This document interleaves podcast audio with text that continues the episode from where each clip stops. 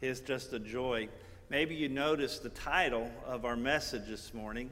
So you know we're going to be talking about the doctrine of salvation. We, as Christians, are tasked with the privilege of sharing our faith with the lost and, and leading them to a saving knowledge of Jesus Christ. Now, with that comes a great fear. We are absolutely petrified sometimes. Some people are, are afraid because they say, I don't know what to say. Or they might say, I'm afraid I'm going to push them further away from the Lord. I can address that last one pretty easily. They're lost, right? They don't know the Lord. So you can't push them any further than they already are.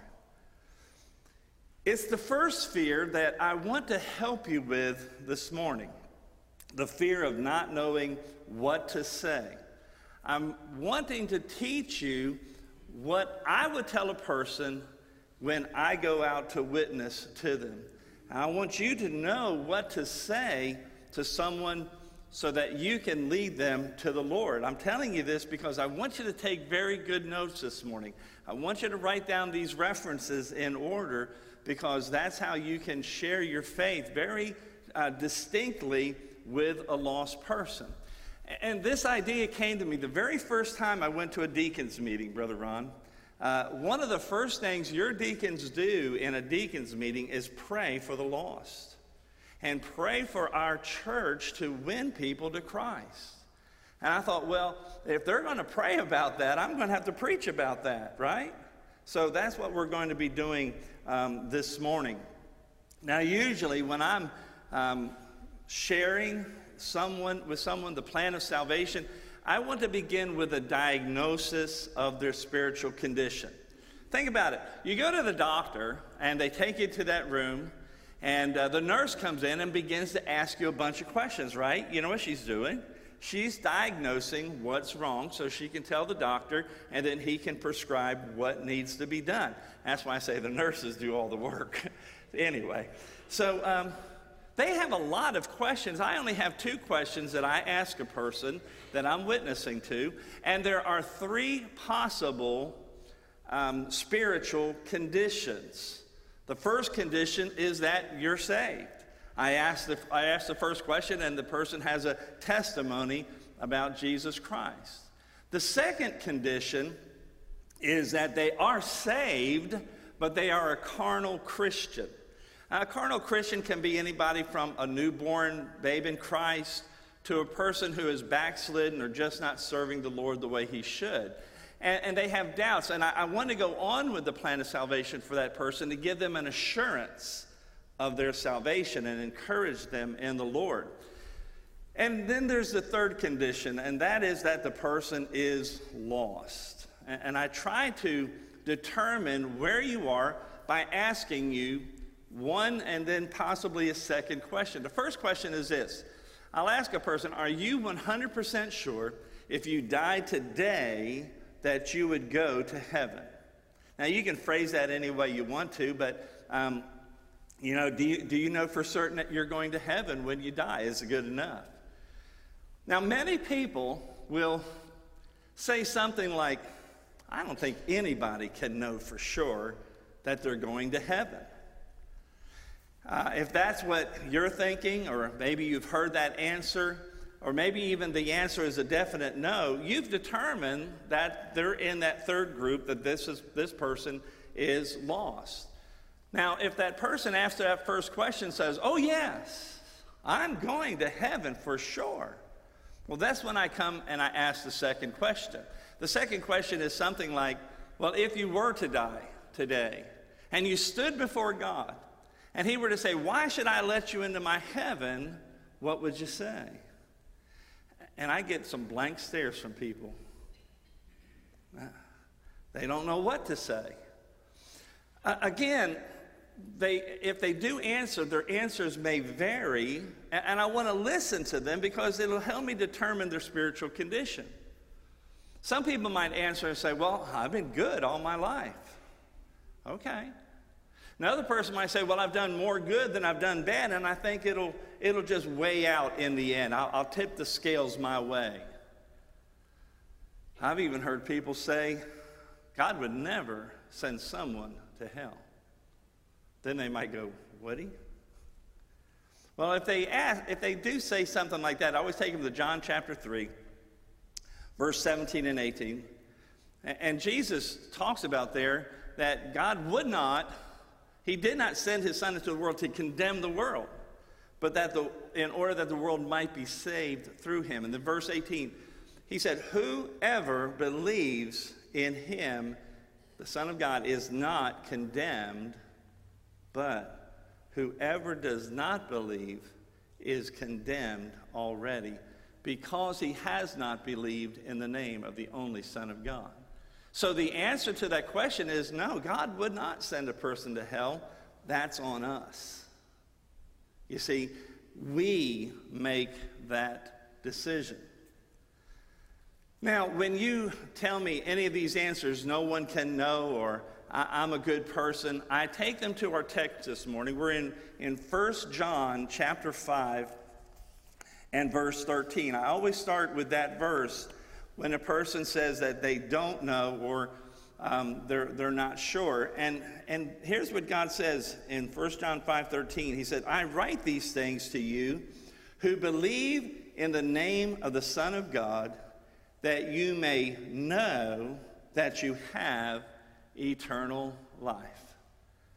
These things I write so that you may know that you have eternal life. Now, when they said, I don't think anybody can know, well, you've just shown them in the Word of God that God wants you to know. God wants you to know that you have eternal life. And He said, These things have I written. It's the Bible. God has given us His Word to assure us that we may know that we are saved, that we have eternal life. So I'll tell that person, I'd like to take the Bible and I'd like to explain to you how you can know for certain today that you are a born again child of God, that you will live with Him in heaven. There are three things that you have to know, and the first is this realize that salvation is needed. Realize that salvation is needed. There are um, some that think that God's just going to let everybody into heaven, it's a free for all. There are churches that have taken hell out of the Bible, out of the preaching, out of the, their, their doctrine. They, they don't believe in a place called hell. There are some that have added a place called purgatory where you can go and, and uh, you have a second chance at getting into heaven. But Jesus said in the Word of God in Matthew 7 13, He said there are only two ways that we can go when we die. One leads to heaven, the other leads to eternal destruction. Jesus encouraged us enter into the narrow gate. That's the first way we can go. Then he talks about the second gate. For the gate that is wide and is a way that is easy that leads to destruction. And those that enter by it are many. For the gate is narrow and the way is hard that leads to life. And there are few who find it. So even Jesus tells us that there are only two ways. You're either going to go to heaven or you're going to go to hell. So let me give you two reasons why salvation is needed. First of all, salvation is needed because we have all sinned. And here's where I go to Romans chapter 3 and verse 10. Romans chapter 3, verse 10. And it says, uh, There is none righteous, no, not one. None righteous, no, not one. And don't get worried about words. People always say, oh, don't use words like sin and righteousness. And, and uh, people of this world know those words, believe me. They, they, they know what it means to be saved. You're in a fiery car and the policeman pulls you out. The paper says you were saved from that burning fiery crash. People know what that word means. Righteousness, that righteous is a word that people in our world use a lot. He's a righteous dude, man, you know? I'll, I'll save that for the next service. righteous is an easy word, it just simply means right. Look it up in the dictionary. It, it's, it's an easy word to define. The Bible says that no one has lived right, no, not one. You think maybe that's, that's hard to believe, but it's true. You cannot live right all the time. There will be a bad word, there will be a bad thought, there will be a bad action.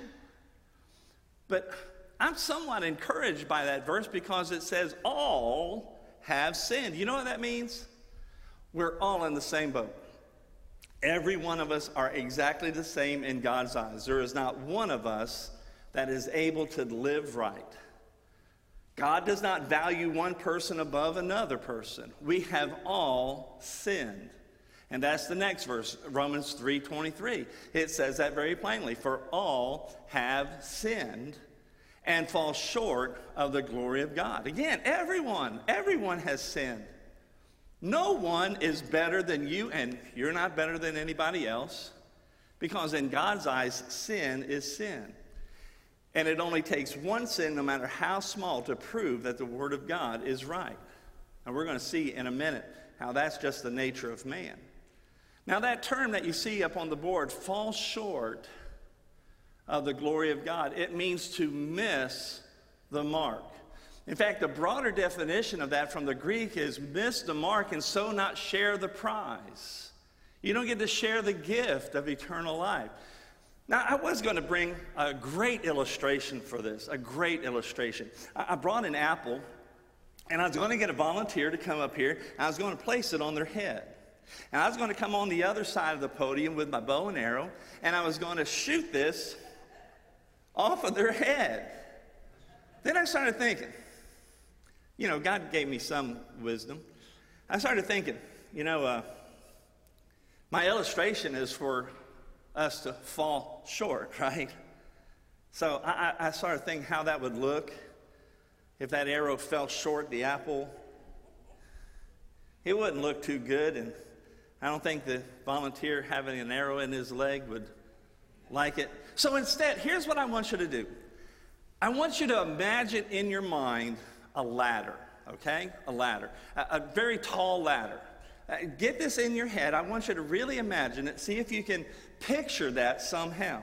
I think you guys have a pretty good imagination, you know? Uh, and so now imagine that at the top of that ladder is where God is. God is at the top of the ladder. That's where perfection is. Everything that is holy, everything that is good. And at the bottom of the ladder is the devil. And everything that is evil and horrible and wicked, uh, distasteful, everything.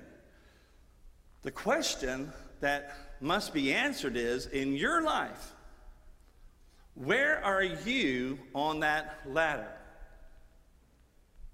Perfection is at the top, absolute evil at the bottom. Where do you fit on the ladder?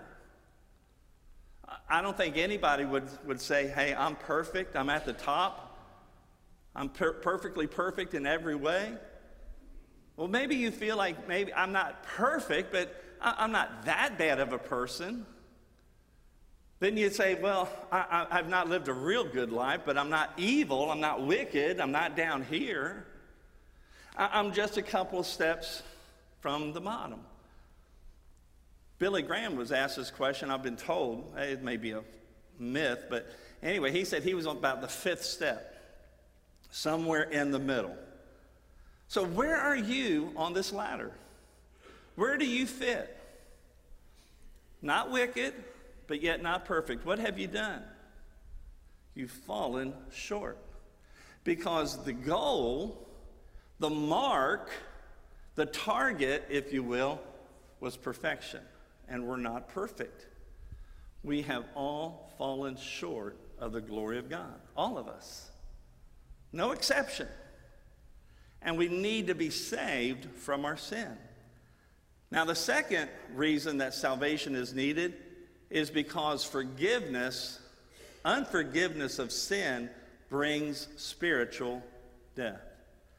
Unforgiveness of sin brings spiritual death. Romans chapter 5, verse 12. Romans chapter 5, verse 12 says, Therefore, just as sin came into the world through one man, and death through sin, and so death spread to all men because all have sinned. Now, this takes us back to Genesis. That one man who sinned was Adam. Adam and Eve were um, made perfect, they were sinless, they were placed into a perfect garden, they were going to live there forever with God. That didn't last too long. Adam disobeyed God. Adam told, God told Adam that you can do anything in the garden, but don't eat of the fruit of good and evil. And he said, In the day that you eat of that fruit, you will surely die. Now, we here in the church, we know the story, right? They didn't die, not physically, because it wasn't a physical death that God was describing to them. It was a spiritual death. Spiritual death is separation from God. Because what happened that day is that God came into the garden and said, Adam, what have you done? And he had to expel him from the garden and from the presence of God. The, the death that Adam brought upon all men is separation from God, spiritual death. And you go, well, that ain't fair. Well, you know, it, it, it, goes on in every one of our lives. You have blue eyes, where'd you get them? You got them through your genes, you got them through your, your parentage. You have gray hair, you have, have that through your parentage. All, all the physical features, all your everything that you do, it comes from parentage. Well, our sinful nature comes from our first mom and dad, Adam and Eve, because they fell in the garden. And that sin had to be dealt with. In the garden, God took two innocent animals and sacrificed them for a covering for their sin. You see, the penalty had to be paid for. In Romans chapter 6, verse 23, the Bible says, For the wages of sin is death. Wages, wages are what you get for the work that you have done. In other words, I get what's coming to me at the end of the week for the work that I've done. You get where I'm going? God is telling you at the end of your life, you're going to get what's coming to you separation from God. Separation from God. But, but, see, verse 23 goes on, but the free gift of God is eternal life through Jesus Christ our Lord. Whew, I love that but. There's a difference between wages and gift. Wages I earn because of what I do. A gift you do not earn, it is free. But a gift has to be accepted. And that brings me to the second part of our, our message today. Not only do we realize that salvation is needed, we have to realize that salvation has been provided.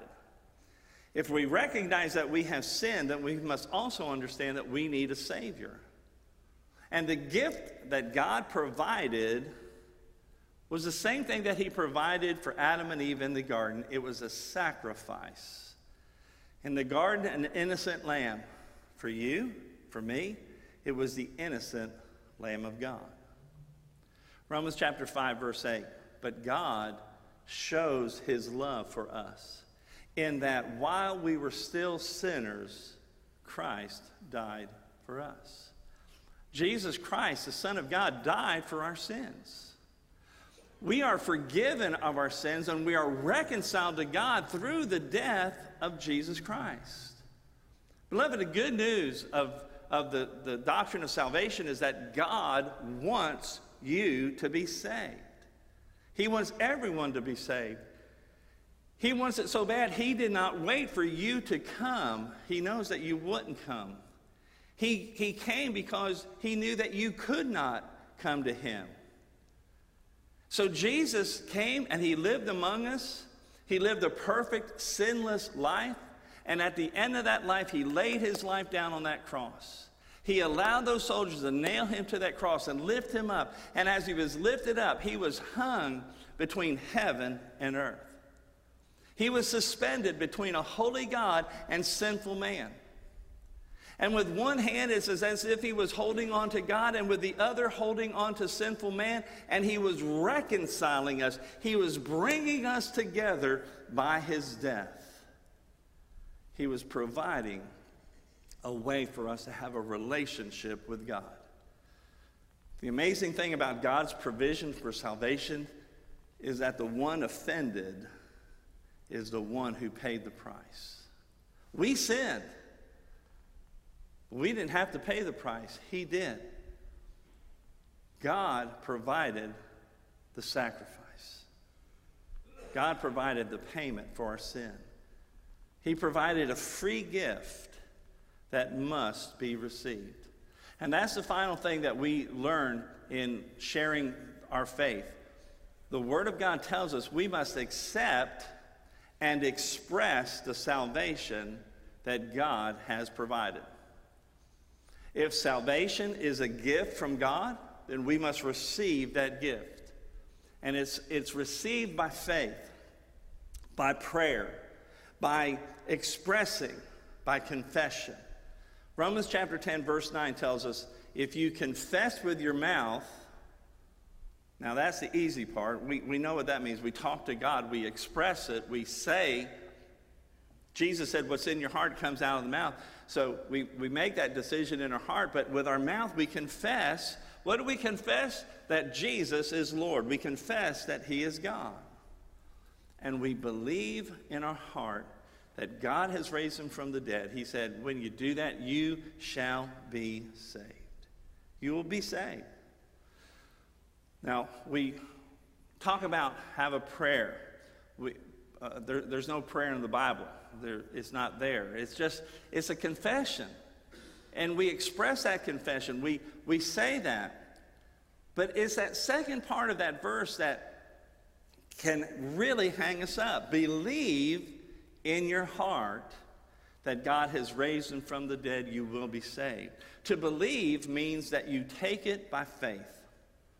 Now, I love the illustration. I've always heard, and you've heard it uh, before, I'm sure, about the man at Niagara Falls who, who walked the tightrope across. I've been there a couple times. Niagara Falls. You ever been to Niagara Falls? Man, a powerful place, wonderful place. And this guy strung a string across that whole thing and walked all the way across.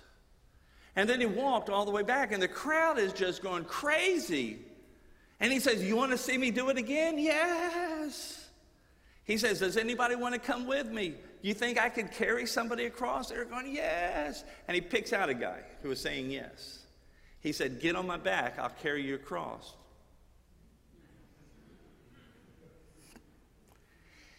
He didn't go.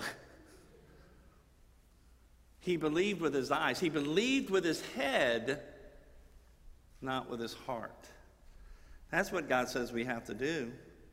We don't take it by sight, we take it by faith. We believe with the heart. Someone said, You miss heaven by 12 inches between the head and the heart. The people who believed only with the head, they cannot be saved because the Bible says to believe with your heart, meaning take it by faith. Let, us say that somebody jumped on that guy's back and he started to cross that Niagara Falls on that little tiny little string. What could that man do on his back to help get across and get back? Absolutely nothing. Absolutely nothing. What can you do to help Jesus get you to heaven? Absolutely nothing. No works are involved. We just take his sacrifice on the cross. We receive that. We trust in him. We confess that and trust him to get us to the other side. We need to place ourselves in the hands of God and let him take us over. Verse 13 is the, is the last verse. He says, For everyone who calls on the name of the Lord will be saved. If you find yourself wanting to know this morning that you have eternal life, you can believe in him today. The Bible says everyone who calls on the name of the Lord will be saved. Now, listen, you may be here and, and thinking or listening by radio, listening on, on YouTube. You may be saying, I've done something unforgivable. You're wrong. You have not. There is nothing that is unforgivable. And if you think you're good enough that you're going to get there on your own, you are wrong. There is none good, no, not one. There is only one way to salvation Jesus is the way. So, our invitation for you in the sanctuary, for those listening to this, is to come to Jesus, to know Him. Because the Bible says you can know. You can be absolutely assured of this thing that you are saved.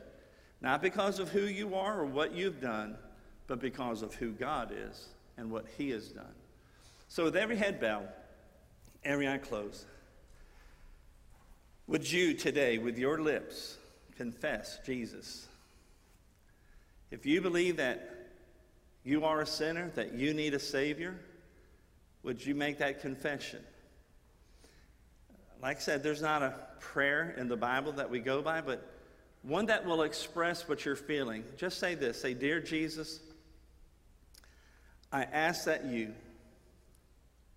would forgive me of all my sin. Come into my heart. Come into my life.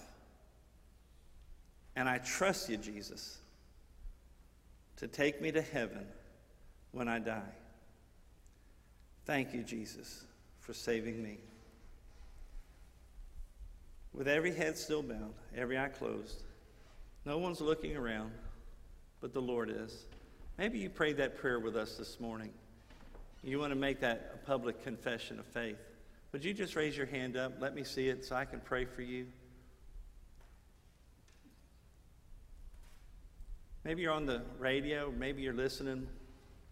If you made that profession of faith, we need to hear from you. Because the next step is to come, make a public profession of faith. Heavenly Father, we pray that you would take this message and use it for your glory, that your saints would have a tool that they could use in, in bringing other people to saving knowledge of Jesus Christ. And Lord God, if there's one person here today that made that decision, I ask that you would just compel them to come and let us help them with the next step in their spiritual journey, that we might be able to pray for them and lead them in the right direction through your word. And we pray all this in Jesus' name. Amen.